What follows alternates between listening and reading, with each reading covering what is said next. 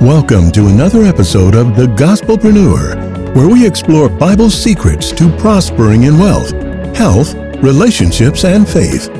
Your host, Brother Andre, digs deeply into biblical science and practical applications while encouraging growth in all areas of our lives. So if you're ready to grow, let's enjoy this journey to biblical abundance. Here's Brother Andre.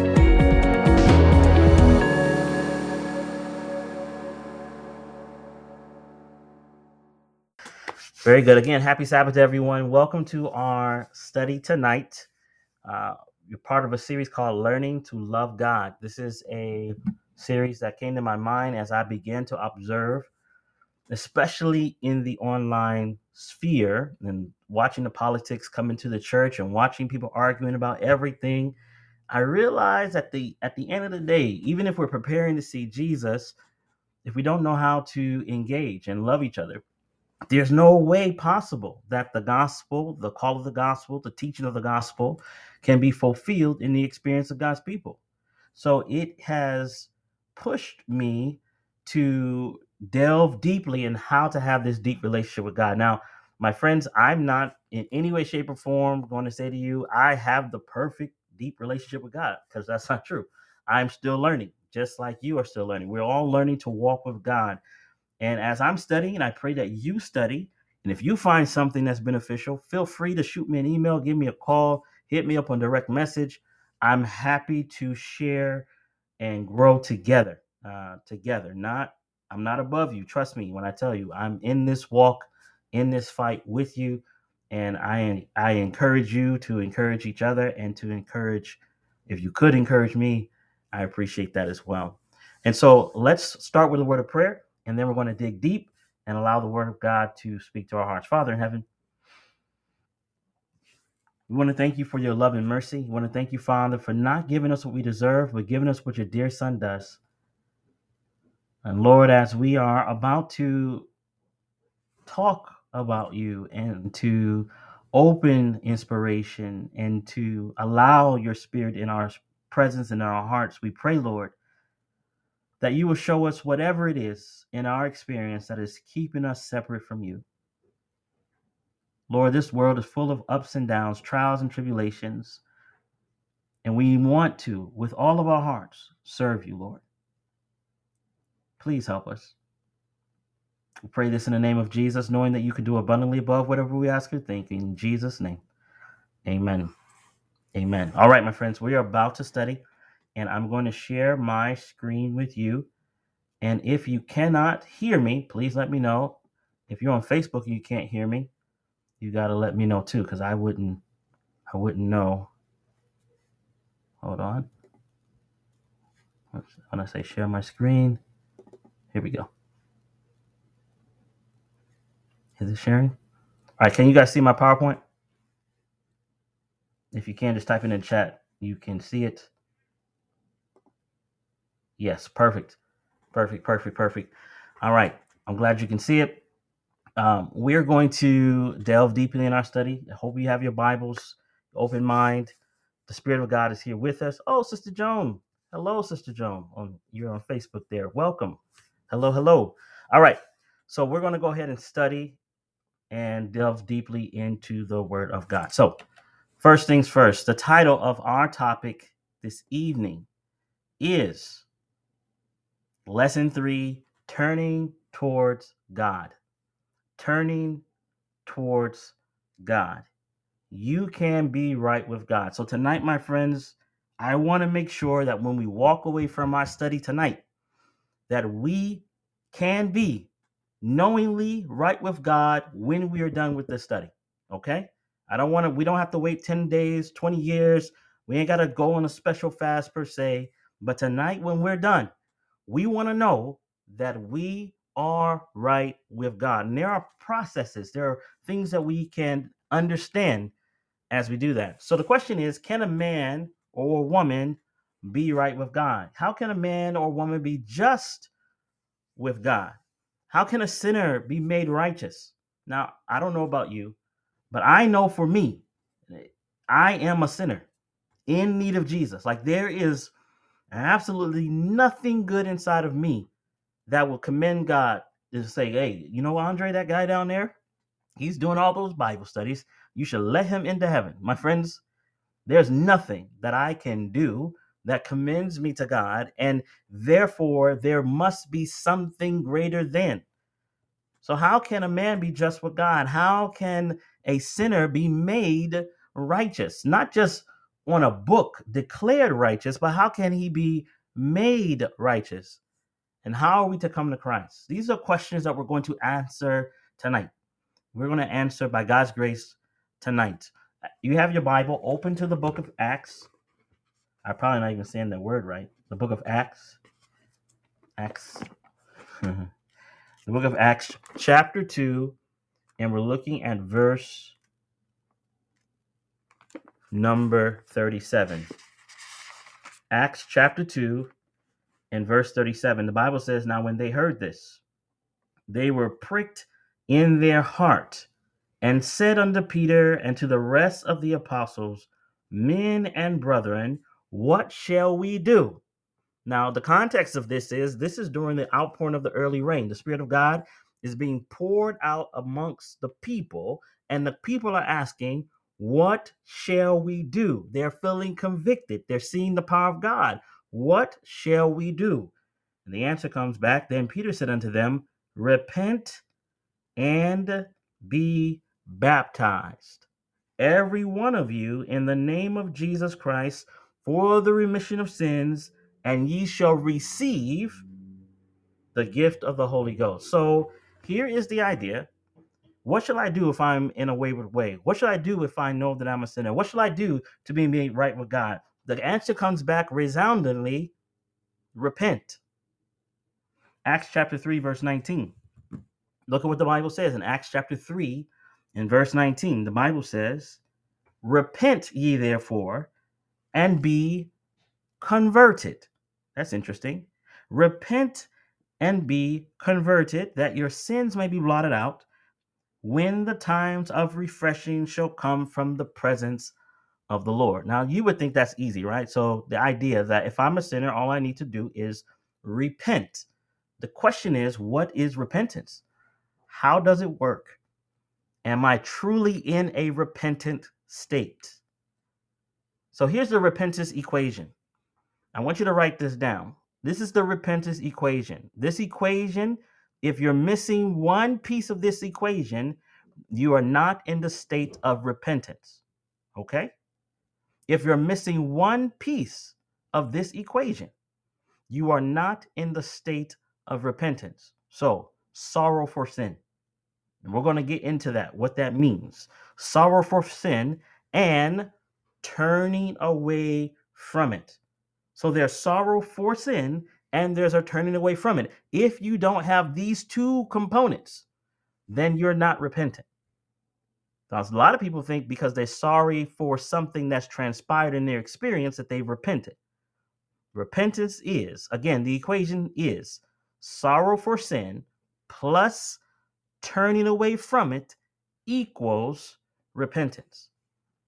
So we must turn away from sin in our heart and see the sinfulness of sin. Now, this is the tricky part. This is the part that, for me, and what I've observed with humanity generally speaking, we don't understand the sinfulness of sin. And the reality is, we won't understand the sinfulness of sin until the scales are removed from our eyes.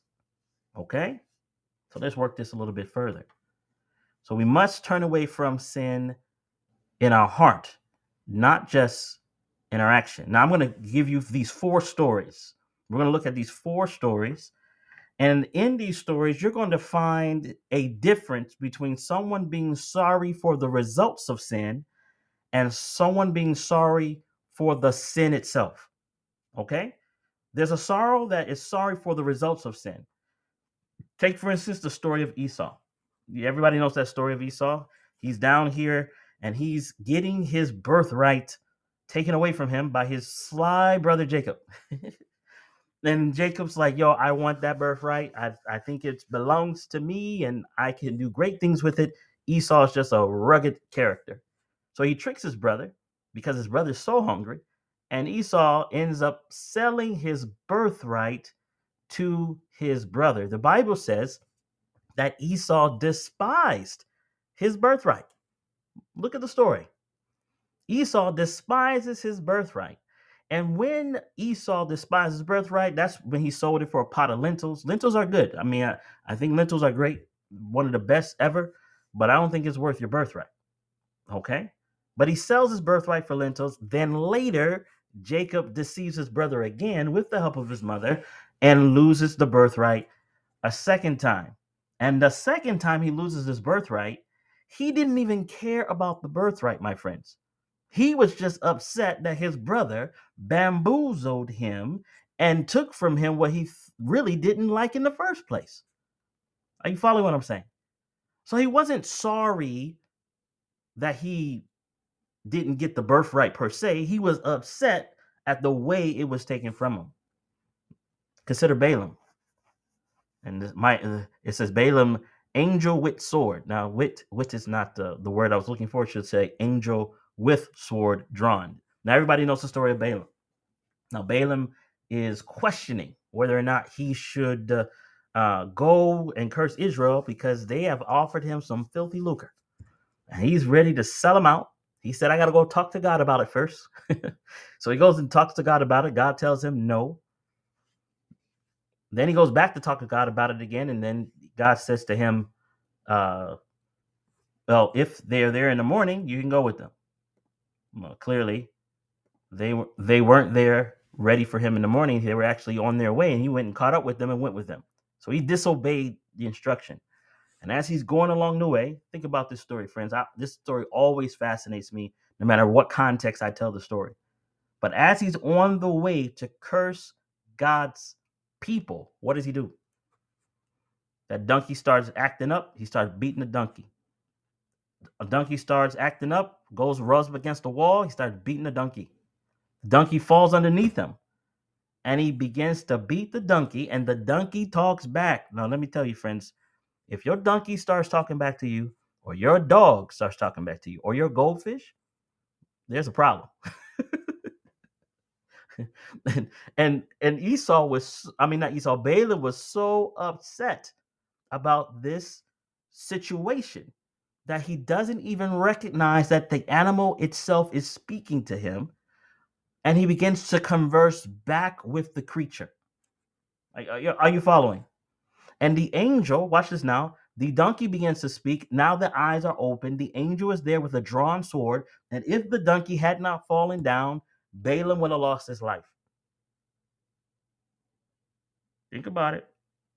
So in that moment, what does Balaam do? He corrects he corrects his behavior. Pay attention. He corrects his behavior understanding that there was a consequence to it. But even after he did what God told him now to do, that God put a word in his mouth and he blessed Israel, even after he did all of that, he still went back to sin. Now that that tells me something. That tells me something. Behavior modified does not indicate that the heart has been reformed. Are you following? behavior modification is not an indication that the heart has been reformed.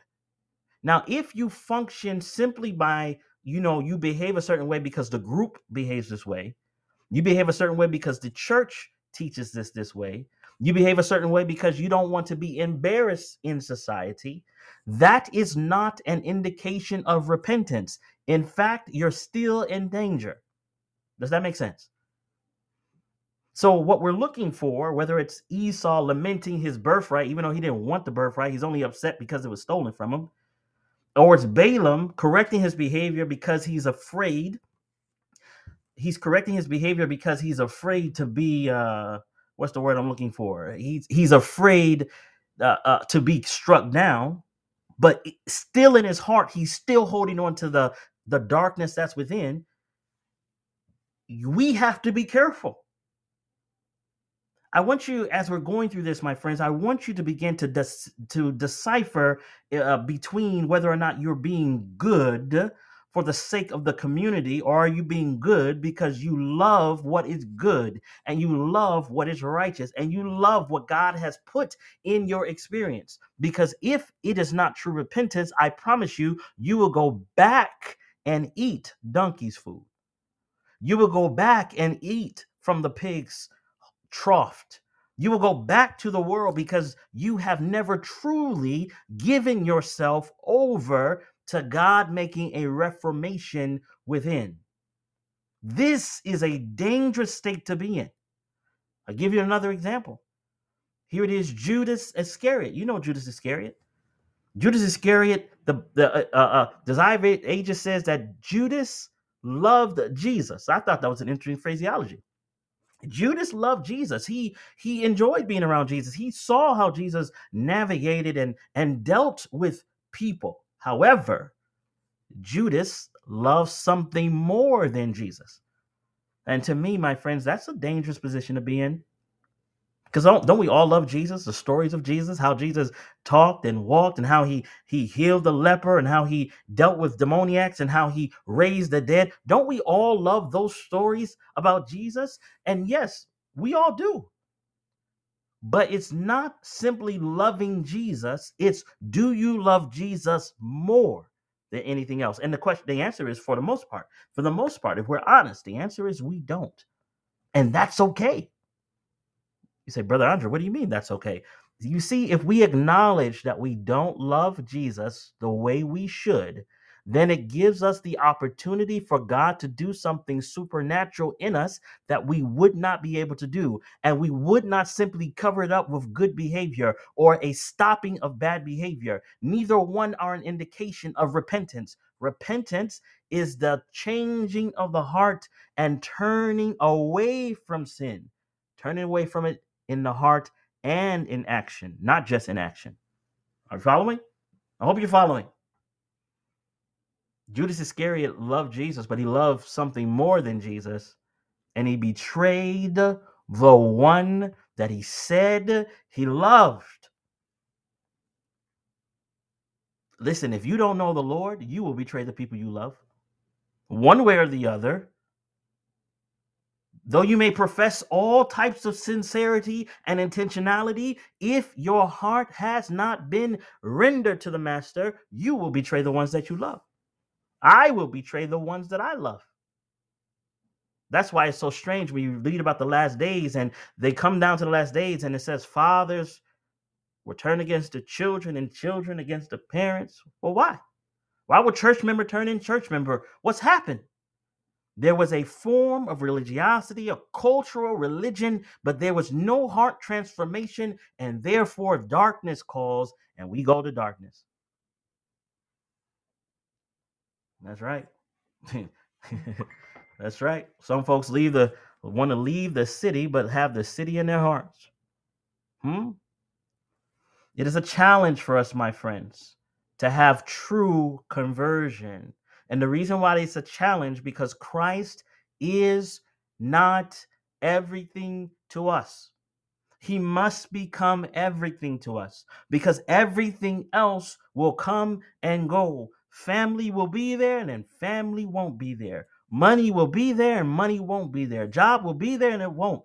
It comes and it goes. The anchor in all these things is Christ Jesus. He's the only one that can give you peace. He's the only one that can change us from the inside out. And I tell you the truth, my friends, so many of us have gotten into the norm of religious activity that we have lost sight of the Savior Himself. And that's my job right now. My job, my job to you is to encourage you to find Him. One more character and all these persons that I'm sharing with you had a sorrow for the results of sin and not for sin itself. Remember Pharaoh? Pharaoh has his firstborn child. And many times, as the other plagues were coming, he would he would acquiesce and say you can go, and then change his mind and say you can't go. And then finally, that last one, the firstborn being killed, he lets Israel go. He's sorrowful. He's upset. He's not upset that he he sinned. He's upset at the results of what the sin was. Think about it. Think about the last time you did something that you knew you weren't supposed to do. And you're lamenting, you know, like you're lamenting, oh well, this oh I, you know, I I shouldn't have ate this or I shouldn't have watched that and you're sorry that you did it, but you're not sorry because of it. You know, like you still enjoy it. You you understand what I'm saying? Like you're not sorry because you did it. You're sorry because of the impact that it had. Or if uh, oh oh I I I got caught cheating on the test. You're not upset that you cheated. Now if you got away with it, you'd be like, whew. You're not, you're not upset that you stole. You're you're upset that you got caught stealing and it made people unhappy in the church or it made people look at you different or your reputation was hurt. You're not upset that you did the wrong thing. You're upset at the results of the thing that happened. There's a difference between sorrow for the results of sin and sorrow for sin itself. It's almost like someone saying this. And this is this is this is a point in which I would challenge you as a believer. How many of you want to go to heaven? How many how many on this chat line? How many in this group want to go to heaven? Let me see your hand. And there's nothing wrong with it. If you want to go to heaven, tell raise your hand. Right? Raise your hand, right? Right. You want to go to heaven. Everybody wants to go to heaven. 100% you want to go to heaven. If I said, hey, you want to go to hell? You're going to be like, no, I don't want to go to hell. I don't want to burn forever. That's not something I want to be a part of. Right. So I don't want to go to hell and I want to go to heaven. But do you know that the motivation for not going to hell and the motivation for going to heaven are not going to do anything for you? I want I want you to I want you to hear what I'm saying because I don't want you to take it out of context. What I'm saying is if your motivation is I just want to go to heaven so I can be at peace, then I say you must know a person in order to have peace to enjoy heaven. Are you following what I'm saying? You can't bypass Jesus and get to heaven. And you can't in your in your mind the uh, the the negativity that comes from going to hell like I don't want to go to hell so I'm going to eat right. That's not going to do you good neither. There there's this there's this precision in our relationship where Christ literally is everything to us. He must become the motivation. And I'm saying that to you because it's a truth. Now I can't force you. You know, like Christ is not going to force you. You know, he gives you warnings like, "Hey, you know what? If you do this, this is what the result of that's going to be. I'm not going to force you. I'm not trying to scare you, but I'm just letting you know the the reality that without me there's really no life. Guess what? I'm actually a kind god. I'm actually a loving god. I'm actually a merciful god. I'm actually once i have the best your best interest in mind. That's what he's saying. That's what he's doing. That's what he's that's why he's trying to reach out to us my friends but don't make heaven your motivation and don't make hell your motivation. Make the person of Christ your motivation because then Christ does something inside that changes us from the inside out. You can't do it any other way. If you are simply doing right to make someone happy, you will stop doing right. If you are simply conforming, because this is what the church teaches, you will soon cease to do right. Rightness or righteousness comes from above. It comes from a person that that is supernatural in his being. And he's saying, Come unto me, all you that labor and heavy laden, and I will give you rest. I will give it to you. You can't have it of yourself because you don't have it in yourself to have. But I hope you see the difference. There's a sorrow for the results of sin, and there's a sorrow for sin itself. The, the, the pain and suffering, and you say, you know what? I don't like this pain and suffering. If separation from God causes this, I don't like this. If this brings pain to my family, I don't want this in my family. I don't want this in my home. Sin causes death and destruction. I don't want that in my life. But some of us, like I said before, if we never get caught, we'll never be sorry. Hmm.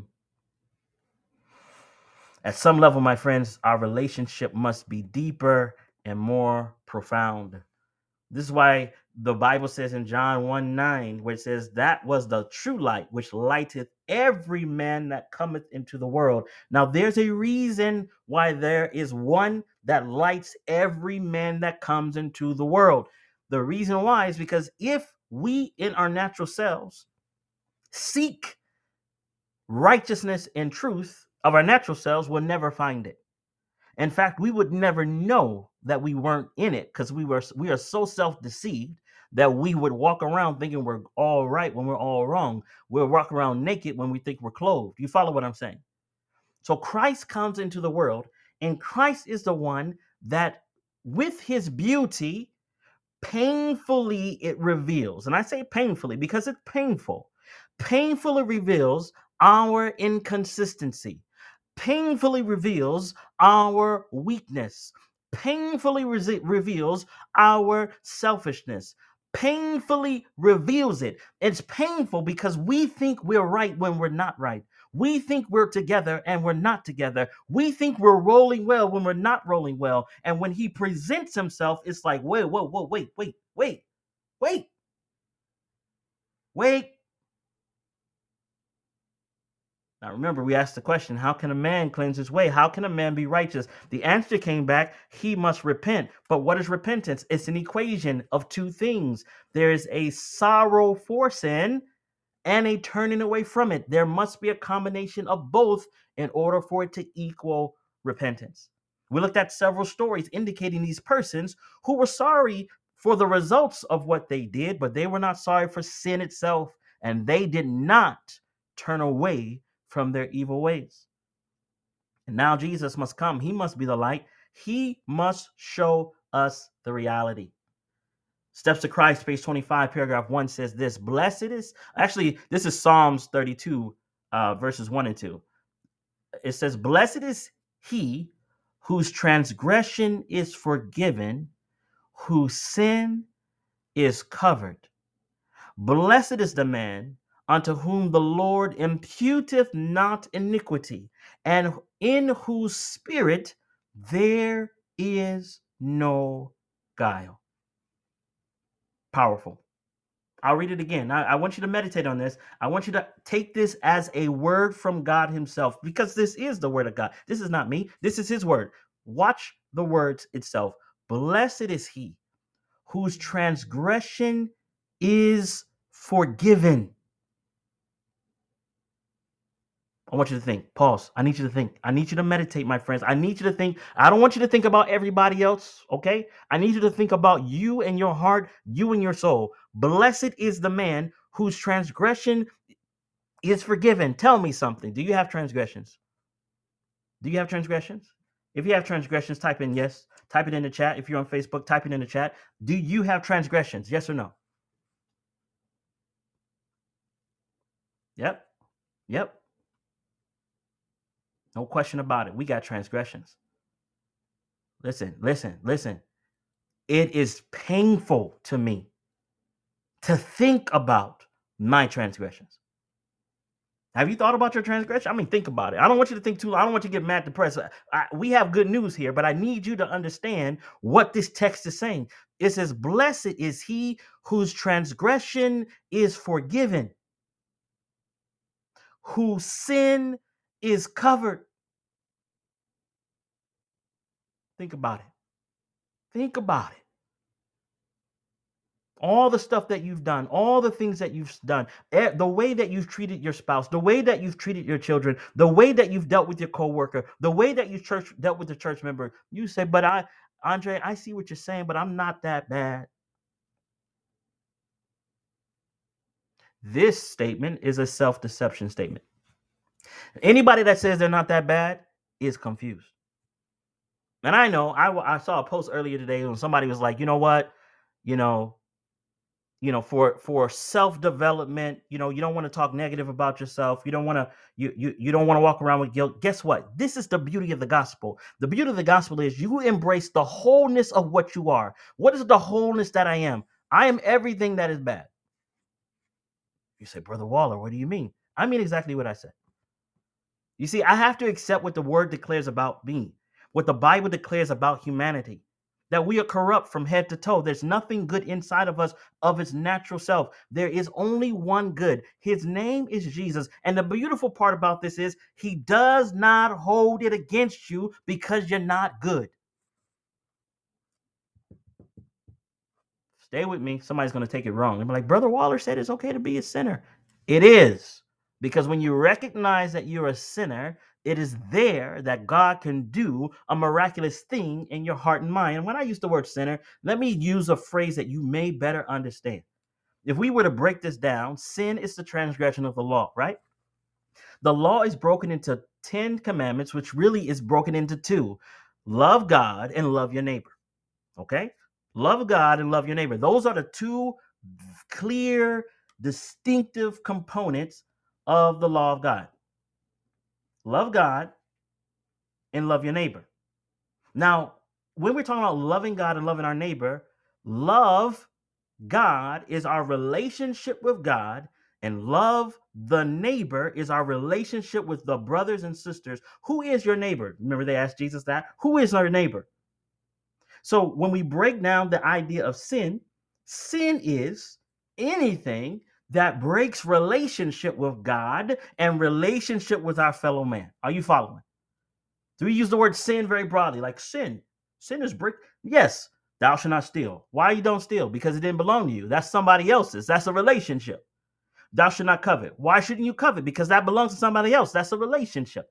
Thou shalt not commit adultery. Why do you not do that? Because it's a part of a relationship. Thou shalt not have any other gods before me. Why is that? Because that's a relationship. So when we're talking about sin, sin is the transgression of the law, yes, but sin is the breaking of relationships. And anything that causes the breaking of relationship outside of the will of God is a sin. So somebody says, I remember one time, a long time ago, like before I was married, and I was dating this girl, and we went to uh, Blockbuster Video. I don't know if you guys know what Blockbuster Video is, but back in the day, there was a Blockbuster Video, and uh, so we went to the Blockbuster Video, and there was a movie she wanted to get, and it wasn't my it wasn't my speed. It wasn't something I would normally watch. It was not. It was like nah, that was not a good movie to watch. and the girl pinned me up against the wall. She and she said with her her woman seductive way, she was like, "If you love me, then we'll watch this movie." I was like, at that time, I wasn't that smart. And I was like, sure, we watched the movie. It was trash. But do you understand the idea that the relationship, she was saying, if you love me, you were going to do this. But in breaking my relationship with God, there was no way I can stay in relationship with her.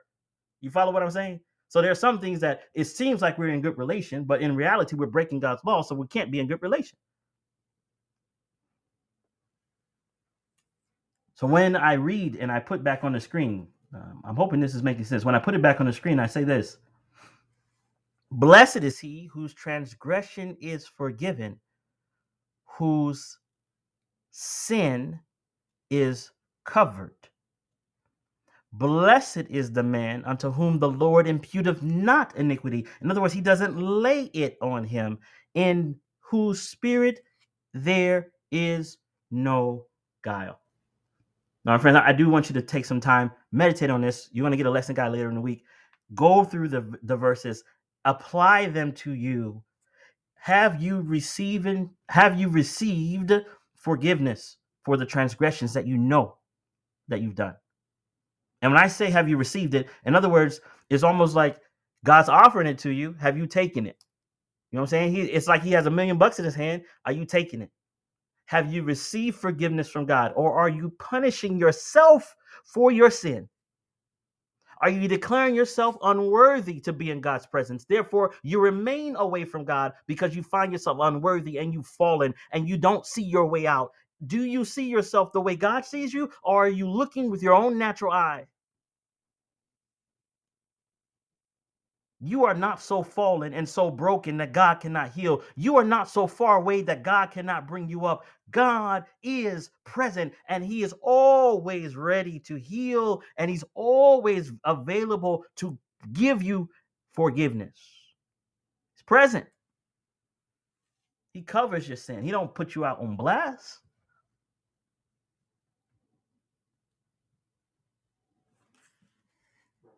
It's not as objective It's not his intent. God loves us, brothers and sisters. And see, this is the hard part for us to to really believe, like to believe, believe. Because if I'm dealing with myself, I wouldn't love me. Disappointments after disappointments after disappointments, you start starting to feel away. Start feeling away.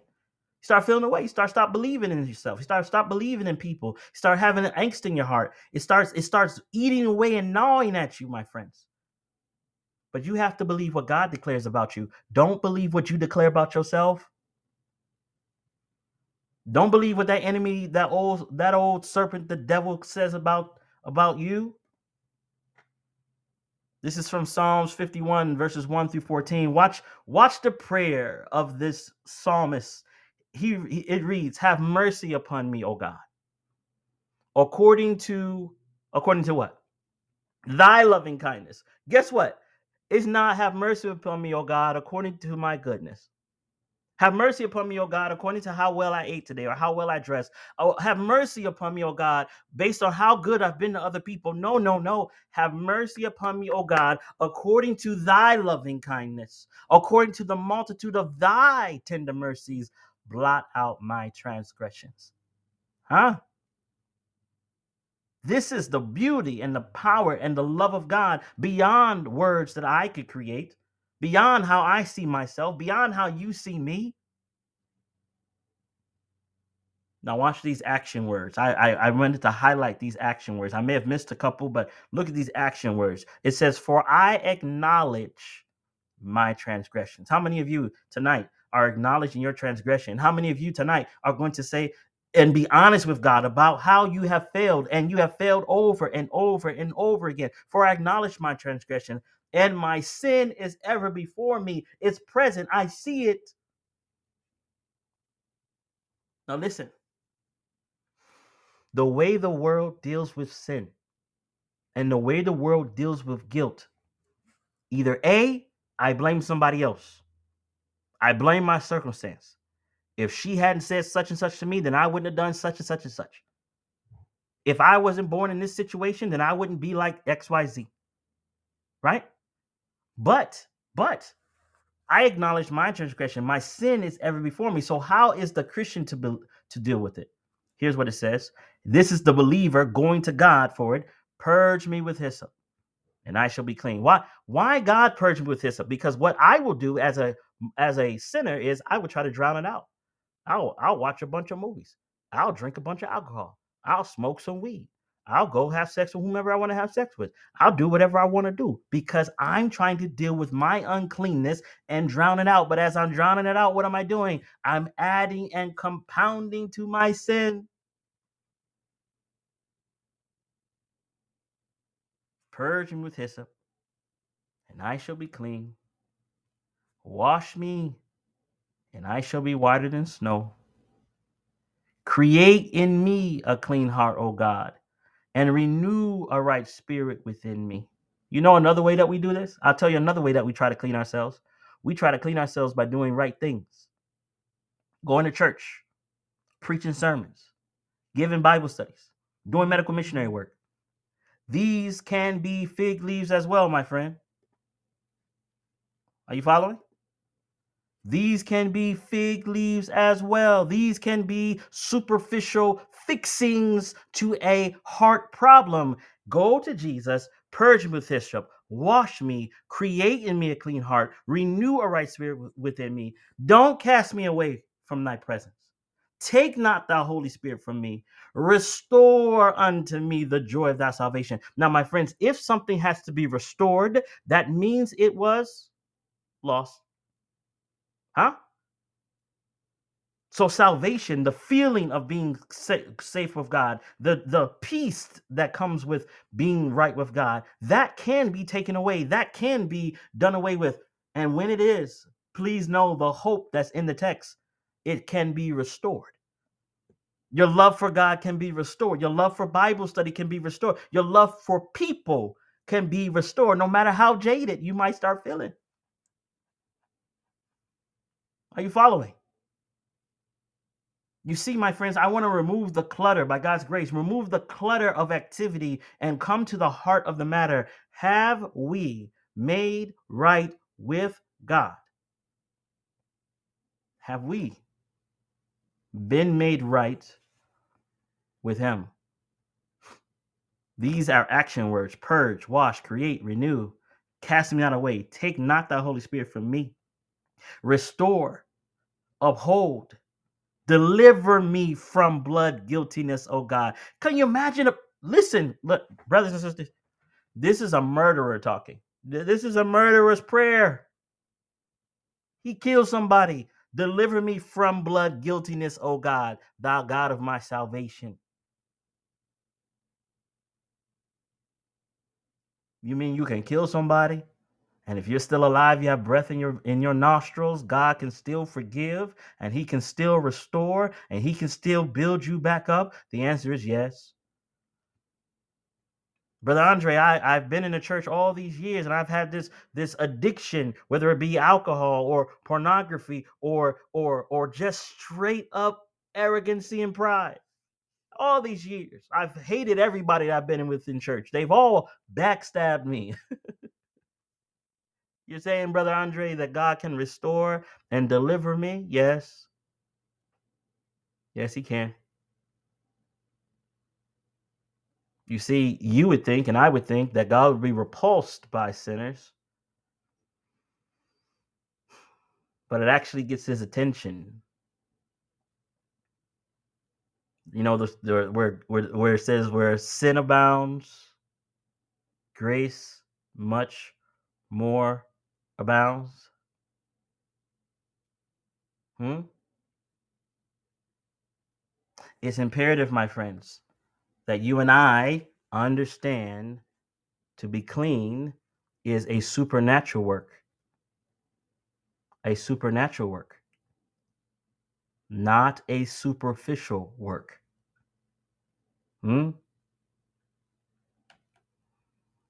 Steps of Christ, page 25, paragraph 3 says, A repentance such as this is beyond the reach of our own power to accomplish. A repentance such as this is beyond the reach of our own power to accomplish. It is obtained only from Christ.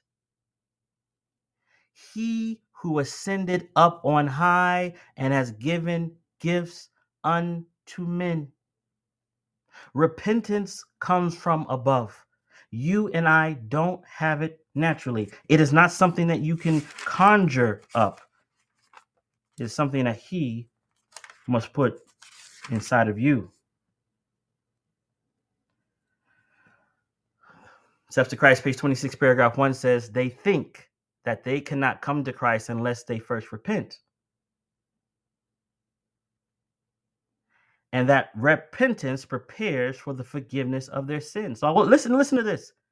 It is true that repentance does proceed the forgiveness of sins. So it's true. Repentance does proceed, but you don't have to repent to come to Christ.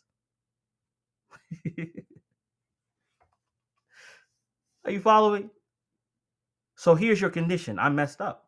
My life is messed up. All sorts of things in my life are messed. Everything's all confused. I've done all these bad things, all these bad things I've ever done, and guess what? He's still there. It's unlike how we have been raised at times.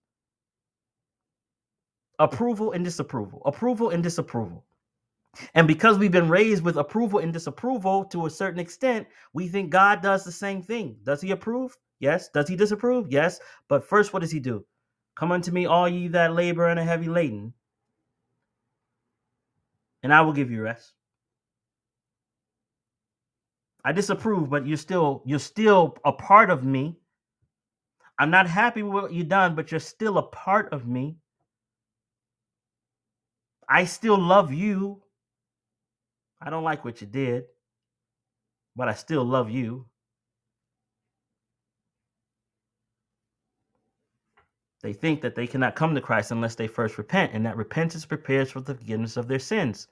It is true that repentance does precede the forgiveness of sins, but it does not hinder you from first coming. In fact, my friends, I'll tell you a secret. He actually comes to you first. He's actually chasing you down. Go to Matthew chapter 11, verse 28. Matthew 11 and verse 28. Notice what the Bible says. It's very clear. The Bible says, Come unto me, all ye that labor and are heavy laden, and I will give you rest. That's a promise.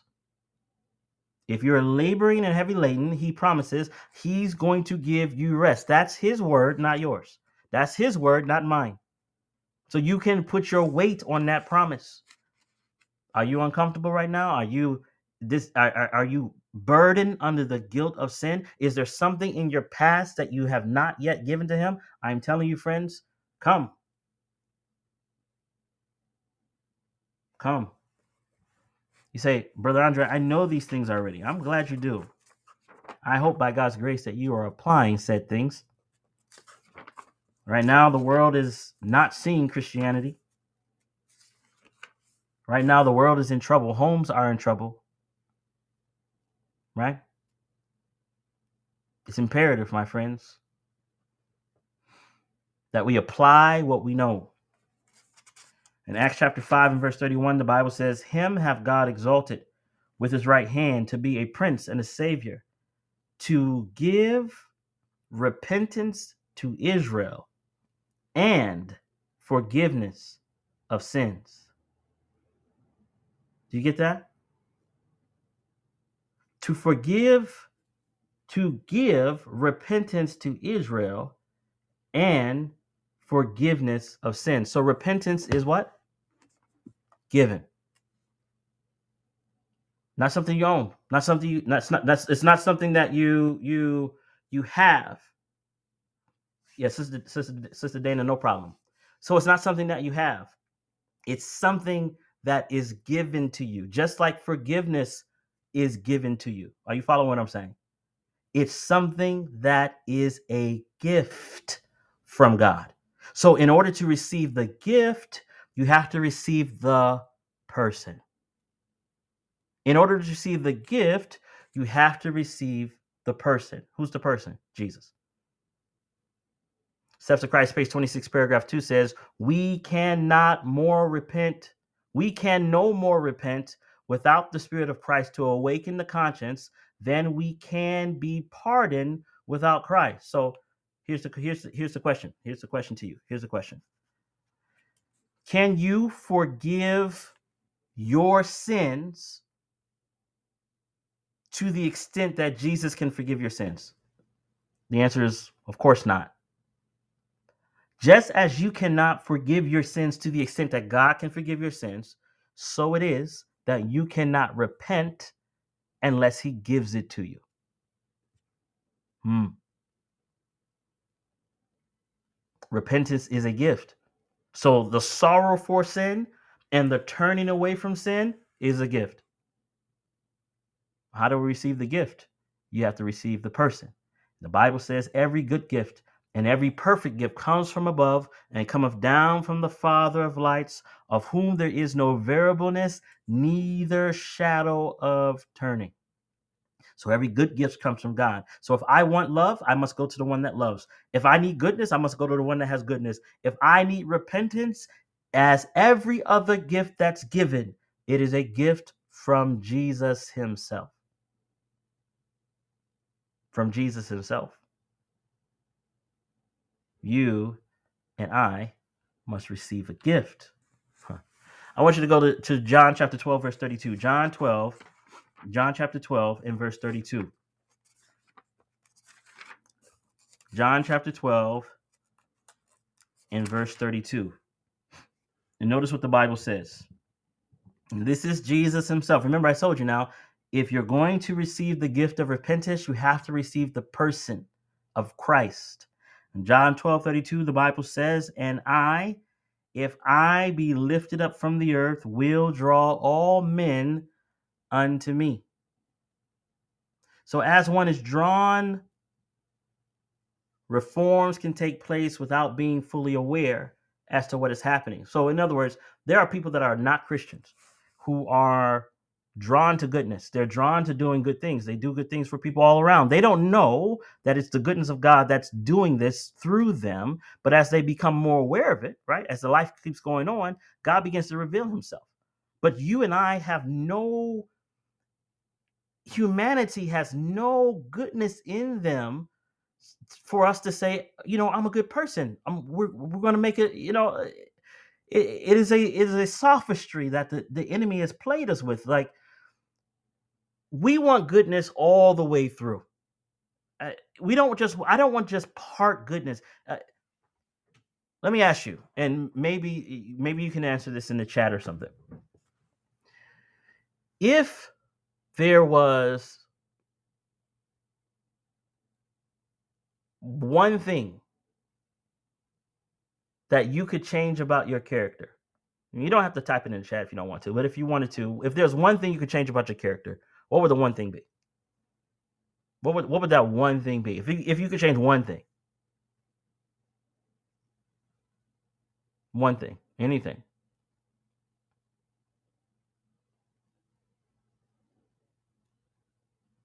Consistency. Yeah, I like that.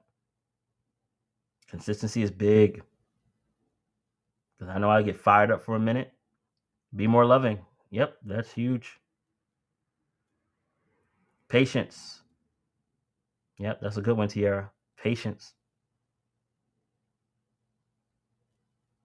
Get rid of bitterness. Yeah, man. Folks do us dirty. And man, it listen, I understand that one. My tongue.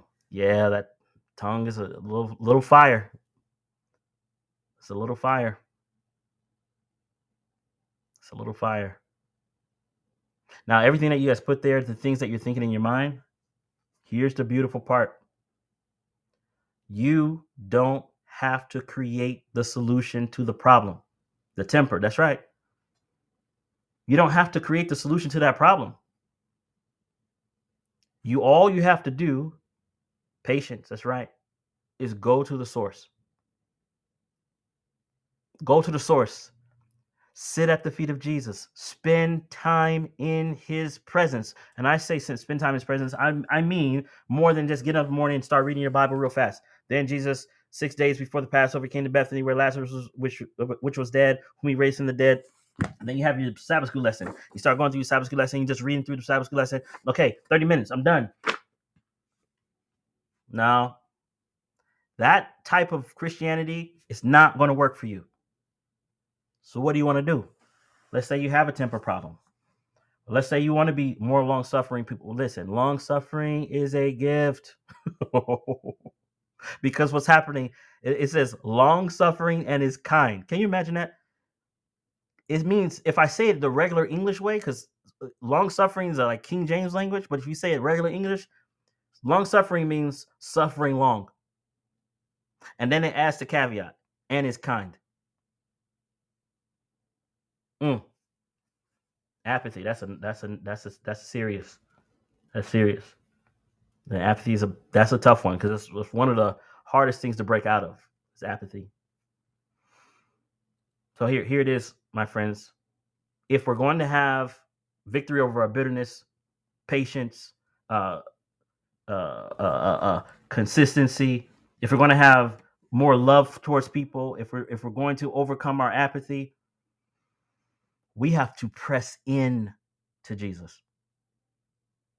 And I'm telling you, I'm when I say press in, I mean like on purpose, intentional. I'm not leaving this room until I know that I've had my feel with him. We have to press in. And the beautiful part is, as you behold him, that which is uncouth, unclean, begins to be washed away. I want to read Steps to Christ here. It says, uh, What is sin? That it should require such a sacrifice for the redemption of its victims. Think about the statement. What is sin that it should require such a sacrifice for the redemption of its victim? Was all this love? All this suffering, all this humiliation demanded that we might not perish but have everlasting life? Hold on.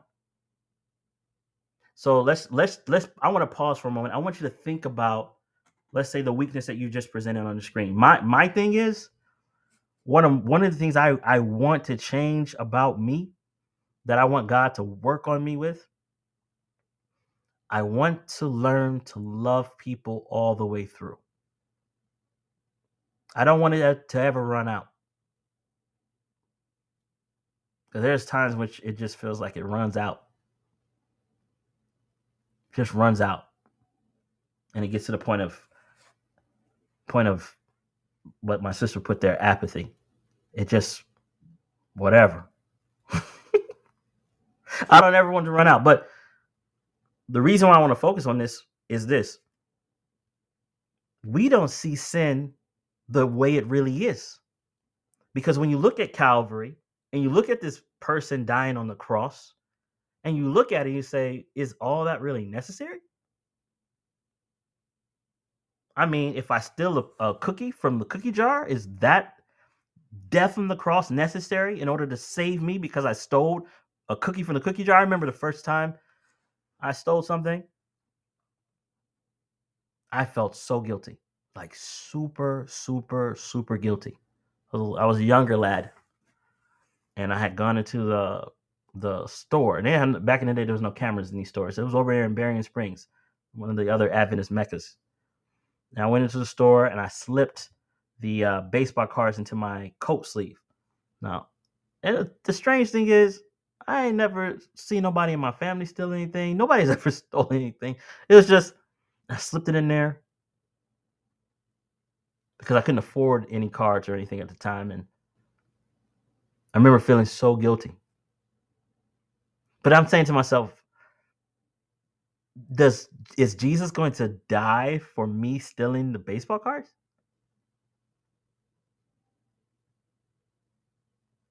I'm, I'm talking about the magnitude of what sin cost. We look at that as a small thing. It's not small in God's eyes. It's a corruption that's in our hearts. And I, I'm using that as my example. I, I know if I were to get you guys put your brains on the screen, we'd be in trouble. right? I see that as a small thing. So when I look at Calvary, I don't really appreciate it the way I should because I don't understand the depth by which all this, what it all really means. Jesus died because you stole that, that cookie the other day. Yeah. So now the question would be, Lord, what is it that breaks your heart so much that causes the results to be so deep and that and asking that question, he's going to open our eyes. I'm not saying he's going to do that right now while, while we're talking to each other. He's going to do that in your private time with him. And as he opens our eyes, then we start seeing why why it costs so much.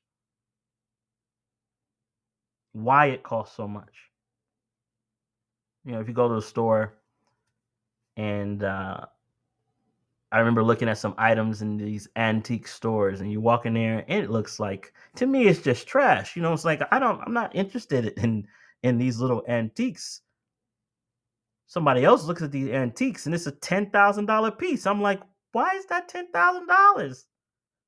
Oh, the reason why it's ten thousand dollars is because Napoleon had it over here in this bunker in this hill. It's like, oh, okay. I, I see that the value is based on the context of the use. So when I look at sin and I see sin costs Calvary, then I look at the sin again. I say, okay, well, sin's really not worth it. Because I don't understand the magnitude of it doesn't mean that it doesn't have magnitude. I hope that's making sense. What is sin that it should require such a sacrifice for the redemption of his victim? Was all this love, all this suffering, all this humiliation demanded that we might not perish but have everlasting life? The sinner may resist this love, may refuse to be drawn to Christ, but if he does not resist, here's my this is my plea to you, right? Me and you. If he does not resist, he will be drawn to Jesus. A knowledge of the plan of salvation will lead him to the foot of the cross in repentance for his sins. What will, what will lead him to the foot of the cross? What will lead him to the foot of the cross? A knowledge of the plan of salvation. Oh, this will lead him to the foot of the cross in repentance. What do we say repentance was? A gift. So now, my friends, here is an, in an equation. I must gain a knowledge of the plan of salvation. And as I gain a knowledge of the plan of salvation, I'm going to be led to a place of repentance. Why? Because in the knowledge of the plan of redemption comes the knowledge of the love of God. And that breaks my heart. It begins to break my heart. Okay, I get it. I see. A knowledge of the plan of salvation will lead him to the foot of the cross in repentance for his sins, which have caused the sufferings of God's dear Son. Hmm. Deep. So, do we have a knowledge? Do we have a experiential knowledge where we take our sin and we take it to the cross, is it worth it? Is it worth it to destroy your whole family and your home?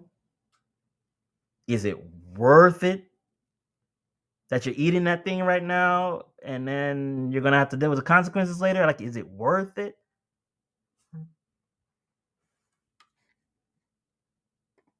Got to count the costs. Got to count the costs. Is it worth it, my friends? I want you right now. I literally, I just want you to think about: Is it worth it? Whatever that sin is, is it worth it? Now, don't be upset if right now you don't feel anything, because this is a a, a a, a practical thing, and like we we are learning to love God. We don't just wake up one day and love God. This is a learning process. And does he hold it against us because we don't love him right away? No, that's not how this works. It's a relationship. He's working on us. We're working with him. But the quicker we yield to the reality of what the word declares about our relationship with Him, the better our experience with Him will be. The better our walk with God will be. The more peaceful our experience will be with God if we yield and not resist His drawing love. So here's a question Are you resisting His love? Are you resisting His wooing? Are you resisting it? I suggest don't resist. I say give in. Just say, hey, uh, Lord, if you want to love me, love me. Lord, if you want to save me, save me. You see what I am? You see what I need to be?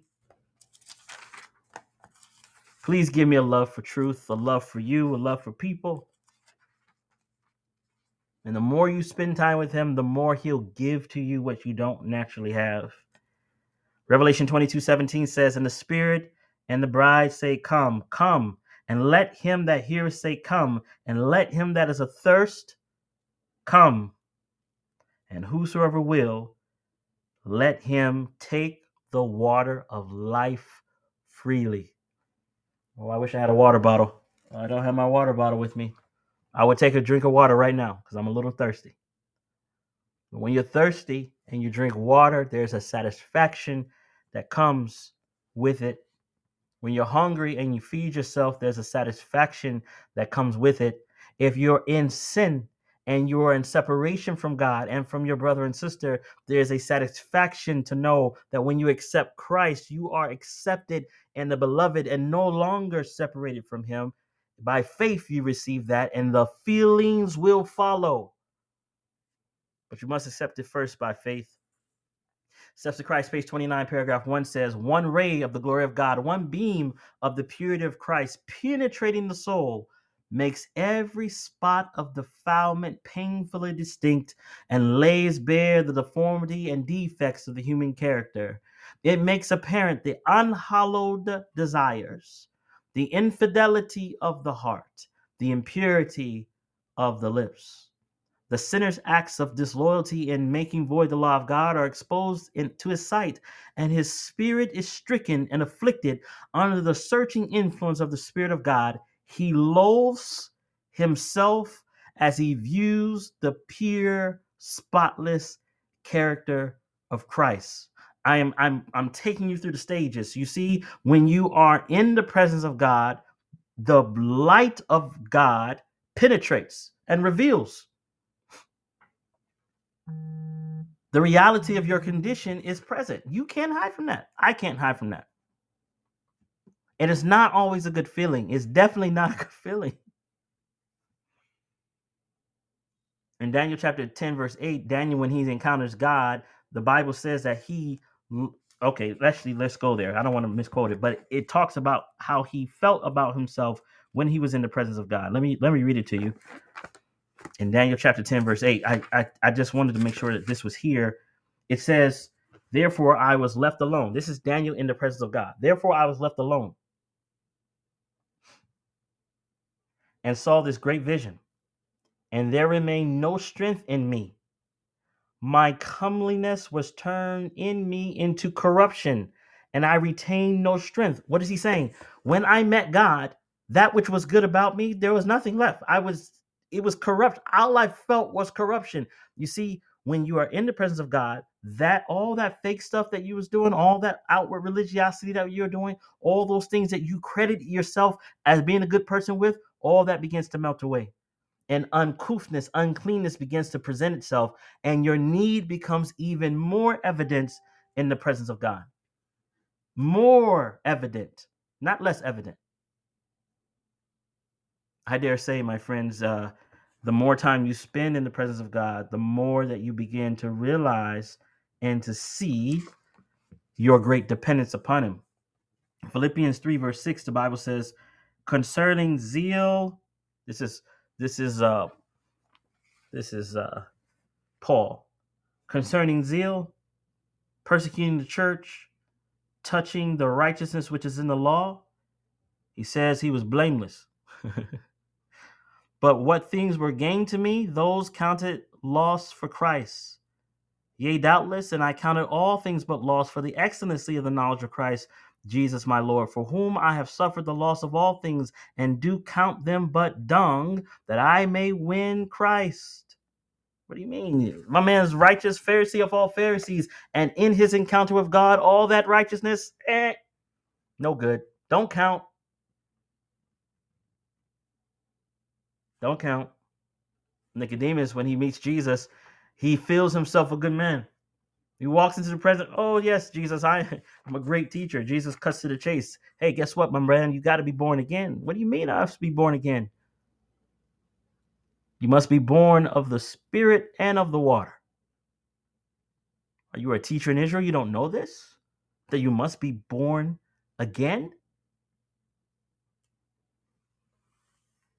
You must be born again. I must be born again. I cannot walk around here like I'm a good guy. I'm not. You can't walk around here like you're a good person. You're not.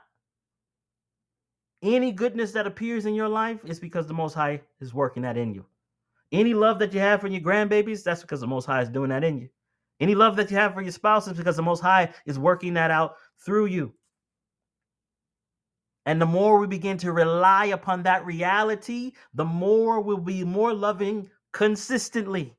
But you cannot consistently love God or man if you don't understand that you are simply a conduit and a broken conduit at that, that God can use to impact and change lives. Somebody says, if I'm not doing it, then if I'm not good and God's doing it through me, what good do I have? Listen, you ever seen somebody play the piano? Like if you ask me to play the piano and I get on the piano, I start playing, you're gonna be like that. That that's horrible. That is that is absolutely that brother needs to stop it. That's what you would say. But if if my friend Devel Peters got on the piano, he can't even he can't really see, and he starts playing that piano, and he starts. That piano sounds gorgeous. Now I was playing the piano first. Piano didn't sound like it had any good tunes at all.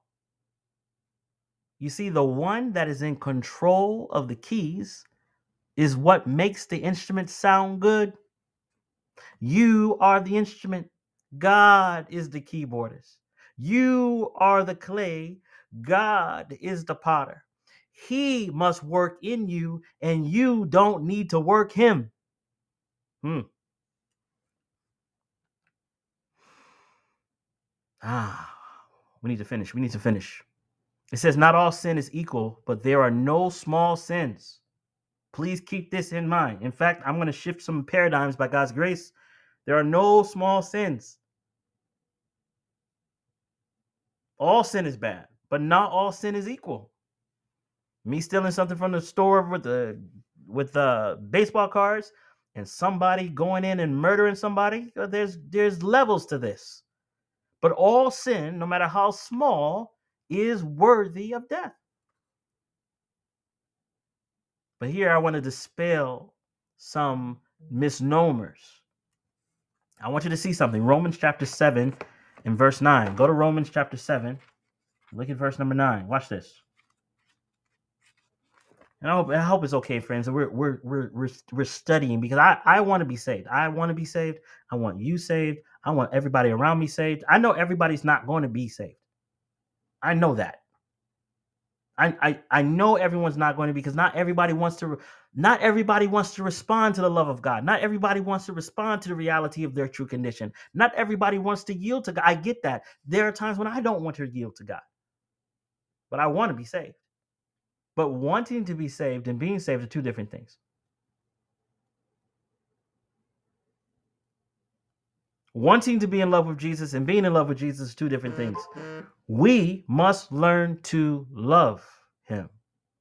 So here it is. Watch Romans chapter 7, verse number 9. The Bible says, For I was alive without the law once, but when the commandment came, sin revived and I died. What does that mean?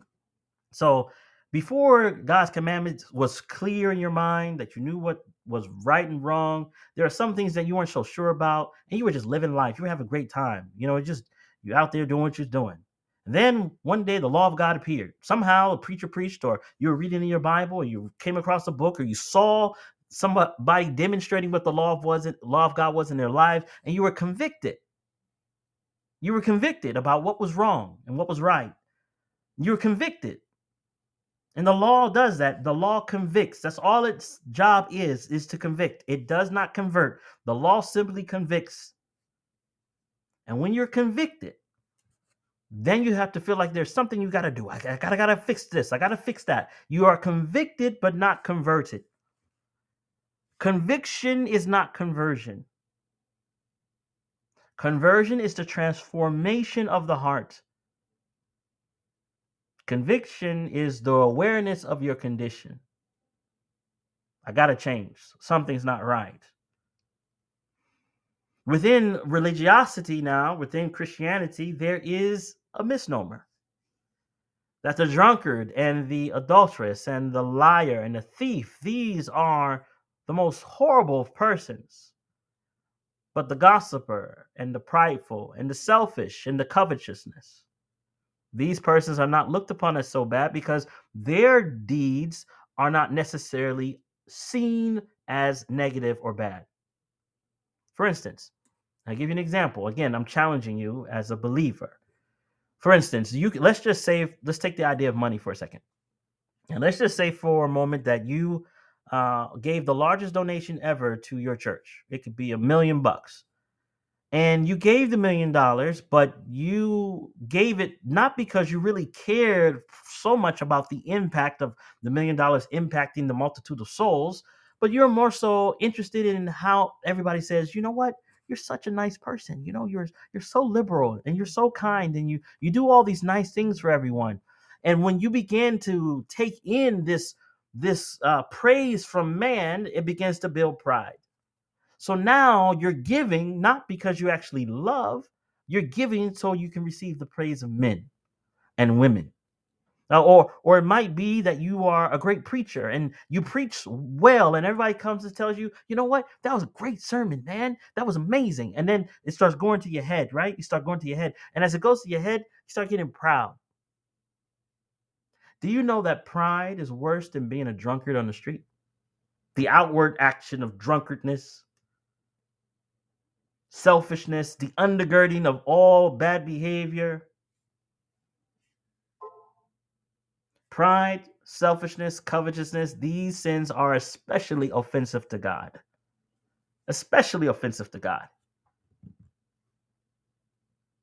Be careful how we grade sin. All sin is bad. But the sin that is most pernicious, the sin that is is most deadly is the one that doesn't appear sinful. It looks like righteous behavior but has bad intentions and bad motives.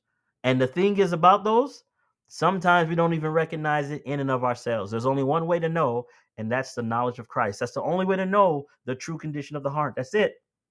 Steps to Christ, page 30, paragraph 1 says, He who falls into some of the grosser sins may feel a sense of his shame and poverty and his need of the grace of Christ, but pride feels no need. And so it closes the heart against Christ and the infinite blessing he came to give. I'll read that last part again. Pride feels no need. How badly do you feel your need for Jesus, friends? I mean, how deeply does it grab you? I tell you the truth for myself. It doesn't grab me deep enough yet. I need a deeper grabbing. It's like if you ever never known how to swim. If you never knew how to, I didn't, I still don't know how to swim, beloved. So please don't throw me in any water. But if you don't know how to swim, you don't just jump in the water. Now, you might have some ignorant folks that just do that. You know what I'm saying? But if you know you don't know how to swim, you hold on to that edge. You know what I'm saying? Like that little floaty device. I'm all on that floaty device. I'm not, you, you ain't taking that from me. You know why? Because if you take it from me, I'm going to drown. I'm not interested in drowning. Not today. Right? So I'm going to hold on to that floaty device. I'm going to hold on to the edge. Mm-hmm. I'll kick my legs, right? But I'm not letting go because I know that of my natural self, I'm going down. This should be the same mindset for the believer. I'm not letting go of Jesus. If I let go of him for a moment, I'm going down. Listen, my friends, I say that even while you're in your sin, I say don't let go of Jesus. He will deliver you. Don't give up. He will deliver you. Trust him. Put your full weight on him. You're not too heavy. he can bear you. That's right. Classic Pharisee and publican. That's right. In fact, that's exactly where we're going to go. Yeah, we're not going to turn there, but you can look there in, uh, in Luke chapter 18, verse 13, where the publican feels his need of Christ, where he says, Father, be merciful unto me, a sinner. Where the Pharisee cries out and says, Oh, I'm so glad I'm not like that transgender. Oh, I'm so happy I'm not like that homosexual. Oh, I'm so happy I'm not like the apostates in the church. Oh, I'm so happy I'm not like the list can go on.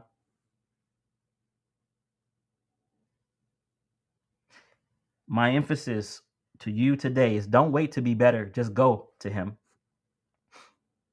Don't wait to fix yourself, just come to him. And mind you, it's it's funny because you're coming to him, he's already there. His arms are already outstretched. He's already present. But he says, "Come." Broken and tattered, worn, and one that doesn't even believe their own words. Come to me, he says. Jeremiah, go to Jeremiah 13. Go to Jeremiah chapter 13. Jeremiah chapter 13. And we're looking at verse 23. Jeremiah 13 23, inspiration says, Can an Ethiopian change his skin or the leopard his spots, then may we, or then may we, or you also do good that are accustomed to do evil? If you can't change your spots or your skin, if if the leopard can't do that, the Ethiopian can't change, then what makes us think that I can change myself if I'm just disciplined enough? You can be disciplined enough and still be corrupt inside. That's where Christ wants to start his work inside. Inside. The love and suffering and death of the Son of God all testify to the terrible enormity of sin and declare that there is no escape from its power, no hope of the higher life, but through the submission of the soul to Christ. There is no other way. So don't tell me I'm going to stop drinking tonight. I'm going to stop smoking. Don't tell me that. You can stop and still have a bad heart and corrupt mind. Christ wants your heart, friends. It's only through him. It's only meditating upon what he's done. It's only reading about his life. It's spending time in his word. It's letting that word transform you from the inside out. That is the only way. The only way. All right.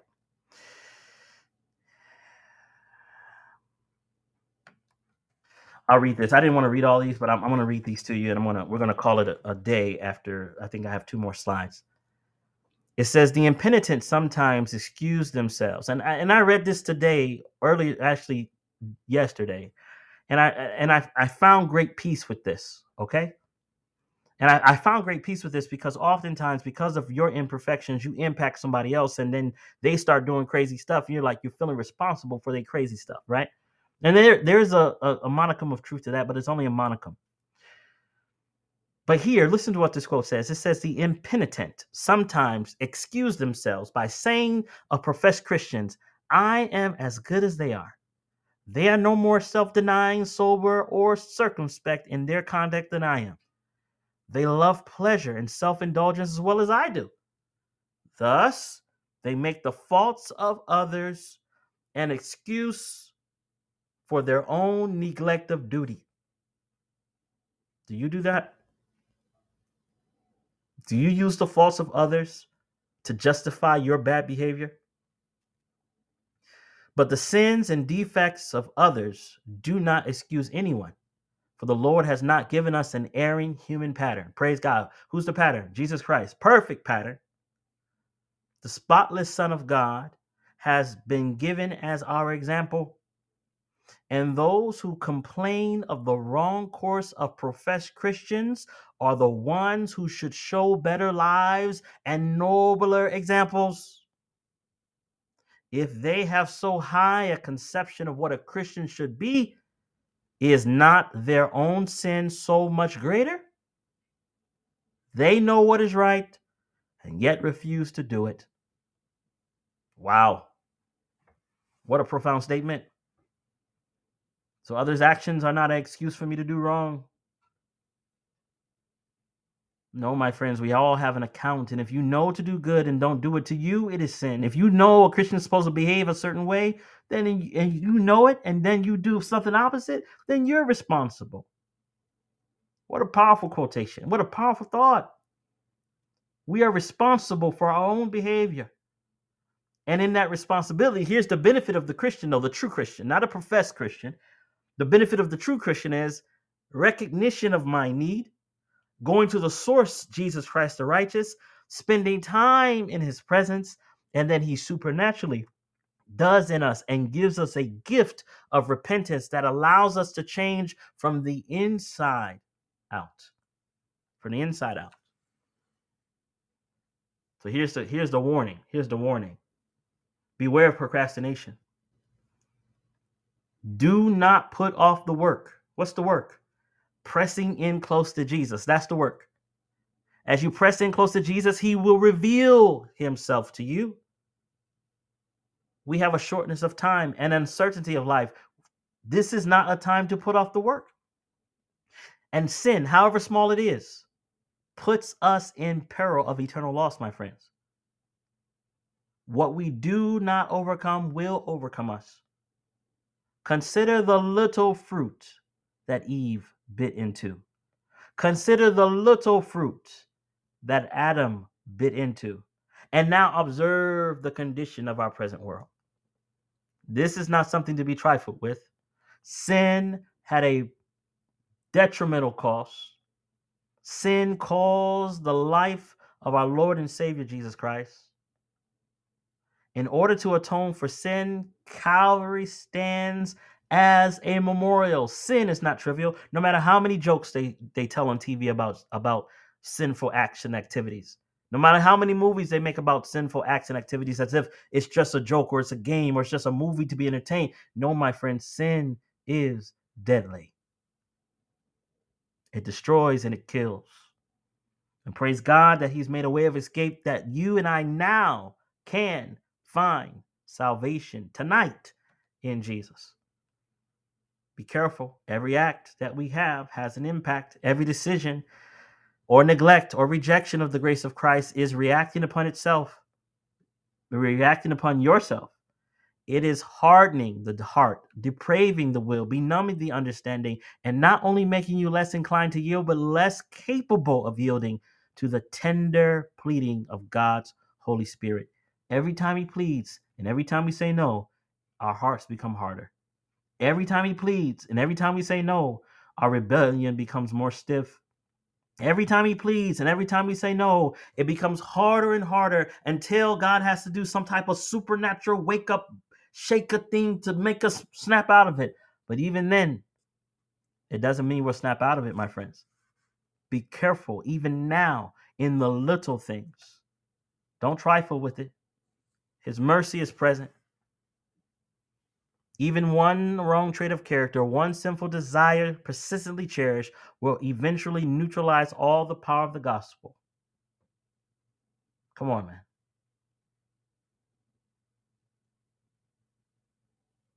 One cherished sin, my friend. Not 10, not 25, just one.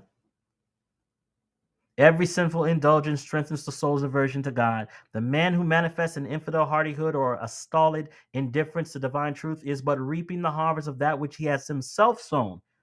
Himself sown. In all the Bible, there is not a more fearful warning against trifling with evil than the words of the wise man that, that the sinner shall be holden with the cords of his sin. Mercy. That's right, Brother Kevin. For he saith, I have heard thee in a time accepted, and in the day of salvation have I succored thee. Behold, now is the accepted time. Behold, now is the day of salvation. Now, my friends, don't play with it, my friends. I'm trying to tell you, I'm pleading with you, don't play with it. Don't play with it. Every time you do it, every time you break it, it gets harder and harder and harder. And trust me when I tell you, God ain't give up on you yet. But while you have the time, choose life now. Or you might wake up one day and be like, how did I get up over here? How did I get, how did I end up over here when I was over here with Jesus? Christ is ready to set us free, friends. He's ready to set us free today. Today, he's willing to set us free. Oh, my time is up. My time is up. My time is up. I, I do want to read. Uh, uh, uh, in fact, you're gonna. Those of you who are watching, you're gonna have the lesson guide. If you are watching via Zoom, you have the lesson guide. If you are on Facebook, you don't have the lesson guide. So you want to make sure that you sh- you uh, register with me. Send me your email so I can send you the lesson guide. You can direct message me. You can put it in the chat. I was. I think I'll see it later, but you know the lesson guides are going to be there. Your your deliverance, your your freedom is in the person of Jesus. And he's ready to set you free. He who is who who who he makes free is free indeed. Uh man, I, let me see. I'm gonna see how many I got left. Man, I got a lot left. Okay. Let's see. Okay. I want to I want to give you some something practical here, okay? I want to I want to make sure that you when you leave this study that you have something practical. Here it is.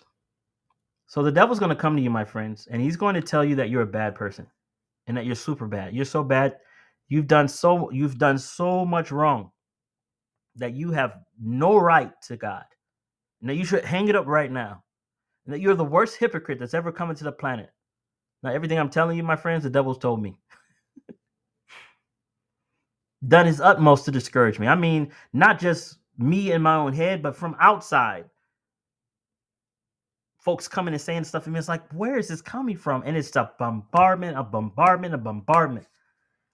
So I'm gonna give you practical steps when Satan comes to tell you you're no good. Here's what I want you to do. First and foremost, I want you to look up to your Redeemer. I want you to look up to Calvary. I want you to look to what Jesus has done for you. He's already paid the price for every single solitary sin that you have ever committed and every every sin that you will ever commit. He's already paid for it. And when you look at Calvary, once the devil comes and says you're no good, you look to Calvary and say, and you look up and you say, and you start talking about what Jesus has done. You start talking about his marriage. You start talking about his goodness. You start talking about all the gratitude that you have for what has been done for you. And you look to the light of the Son of God. And I promise you, my friends, as the devil's trying to beat you down, as society starts to beat you down, and as people start to try to remind you of your past, you start looking to your Redeemer. You start talking of His goodness. You start talking of His grace, and the light of God will shine upon you. Now, here's reality you don't have to lie about your condition, you can tell the truth. I am messed up. Yes, you are right, enemy, that I have done X, Y, Z. You are right that I watched this. And you are right that I did that. You are right that I broke this relationship. You are right that I did all these different things. But guess what? Christ came to save folks like me. Come on, man. Christ came to save somebody like me. He came to save the darkest and the most wretched individual. You tell that old slewfoot that Jesus came to save someone like me. And that you're saved not because you're good, but you're saved because of his Jesus matchless love. You tell that old slewfoot these things, and you tell him in the name of Jesus.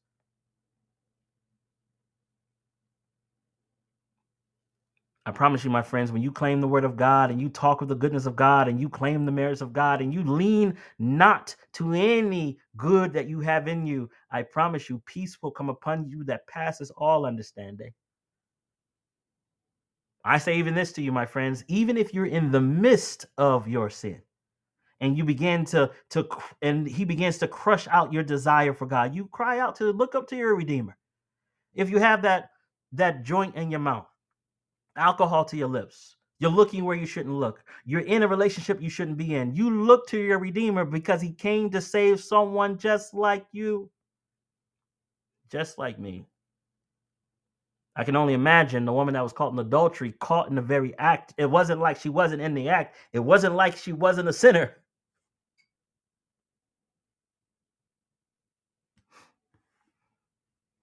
And Jesus dealing with her as he did. Same way he deals with us, my friends. Steps to Christ, page 35, paragraph 4 says, It is when we most fully comprehend the love of God that we best realize the sinfulness of sin. You hear that?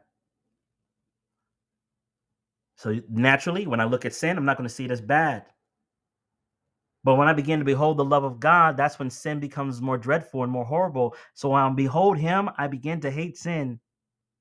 It is when we most fully comprehend the love of God that we best realize the sinfulness of sin. When we see the length of the chain that has that was let down for us. When we understand something of the infinite sacrifice that Christ has made in our behalf, the heart is melted with tenderness and contrition. Oh. Now, my friends, I look at this in two ways.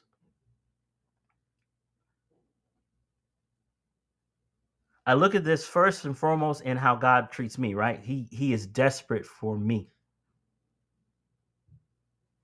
But then the harder part is now this is where this is where whether whether or not I really believe the gospel. the harder part is when someone has done something to me. Do I accept the same conditions that God has done for me, do I apply the same conditions to them?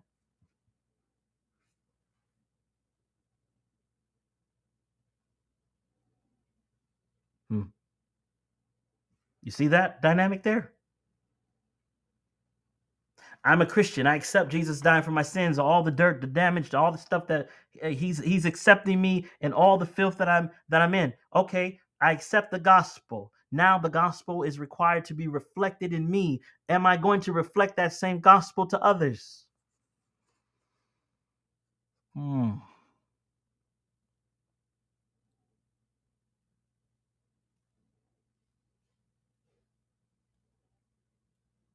And here's the reality that if we cannot extend the same gospel to others that has been extended to us, then we have never truly accepted the gospel in the first place.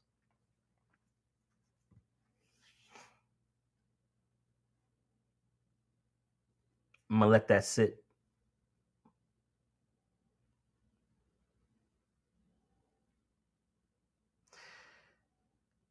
And when I realize that I don't have that, I didn't have that, then it forces me back to Calvary itself so I can remember the depths from which I myself have been saved.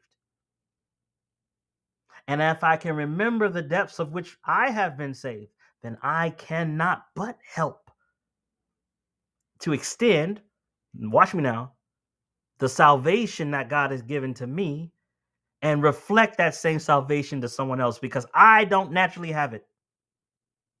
I hope you're following.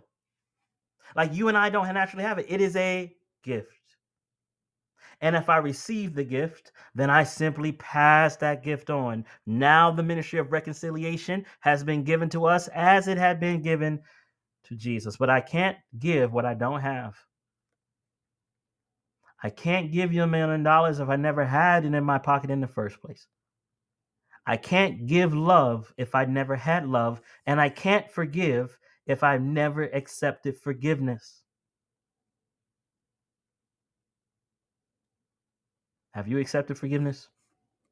Have you accepted Christ in you?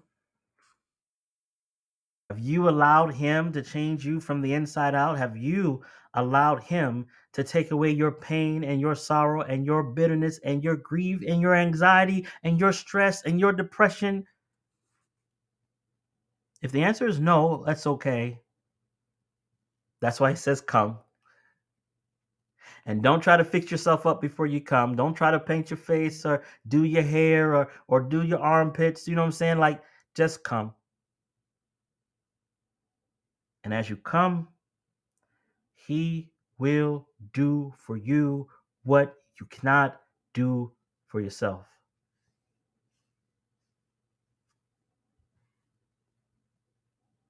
Praise God, Brother Kevin.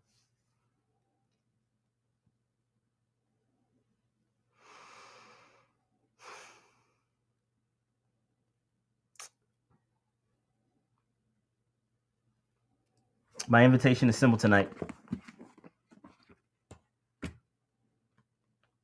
Let's spend some time with Jesus. After the recording, after the study is over, quiet time with the Lord.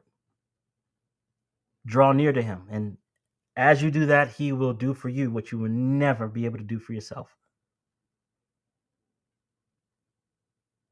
Repentance is a gift given by the Most High. No sin is small. All sin causes death.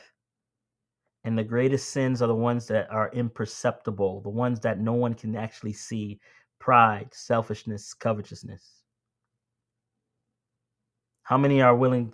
How many understood what we talked about tonight? If you understood, just say praise God. If you understood, type, type it in the chat. If you understood what we talked about tonight, just type in praise God.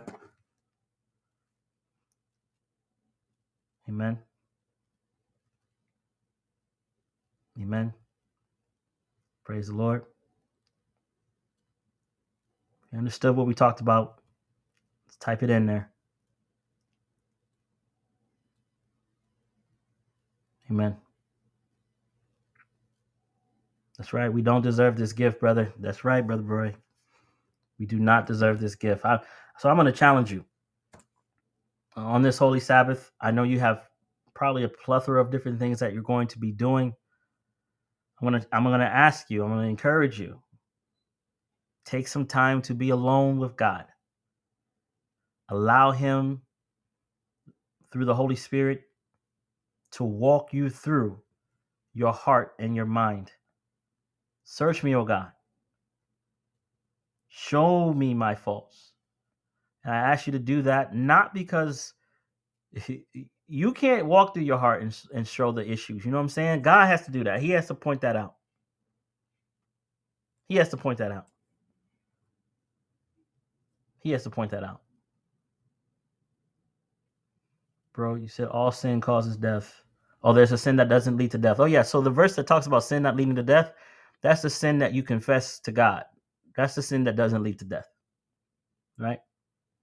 The sin that is not confessed and not forsaken leads to death. The sin that does not lead to your death is the sin that you confess and you give back to God. Okay?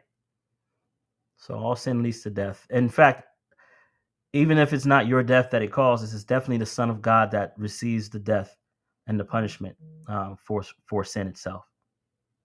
You're welcome, Diana. My friends, our time together is is complete. The study is finished. I do want to give opportunity if there's a question or if there's someone that wants to make a statement. Let me let me see something real quick. I'm gonna stop sharing my screen. If you would like to make a statement, I can share my screen or stop sharing my screen and pull you on the platform. Are there any questions or any statement that you would like to make? If you'd like to make a statement, uh, I can put you on. All right. I don't see any raised hands or anything. All right, my friends. Well, let's have a word of prayer and close out. Father in heaven, we thank you so much for your love and mercy and the opportunity that we've had to open the Bible, to spend time in inspiration. Lord, you love us. You're going to do everything possible to save us. Please, Father, we pray with all of our hearts, all of our minds, all of our souls. Don't let us have a religious experience and not have you. Please draw near to us that the things of this world will grow strangely dim Father, please save our homes, our families. And more than anything else, Father, teach us how to love you the way you want us to love you. We pray these things in the name of Jesus, and we claim the merits of his holy and most precious blood. Amen. Amen. All right, my friends, you have a wonderful evening. I do want to say podcast is recording live so we're gonna go ahead and probably put this up tomorrow. The podcast will be up tomorrow. Um, the lesson guides, I'm, I'm always trying to get them done by Sunday, but it seems like it's always pushing me to Wednesday. So look for the, the study guides here very soon. And uh, I appreciate you guys. Hopefully, you guys are getting the emails and you're studying, you're praying, and and you guys are welcome. Uh, I this does good for my own soul, believe it or not. And uh, I appreciate all of you coming out and you guys have a wonderful Sabbath. Have a good evening, and God bless you.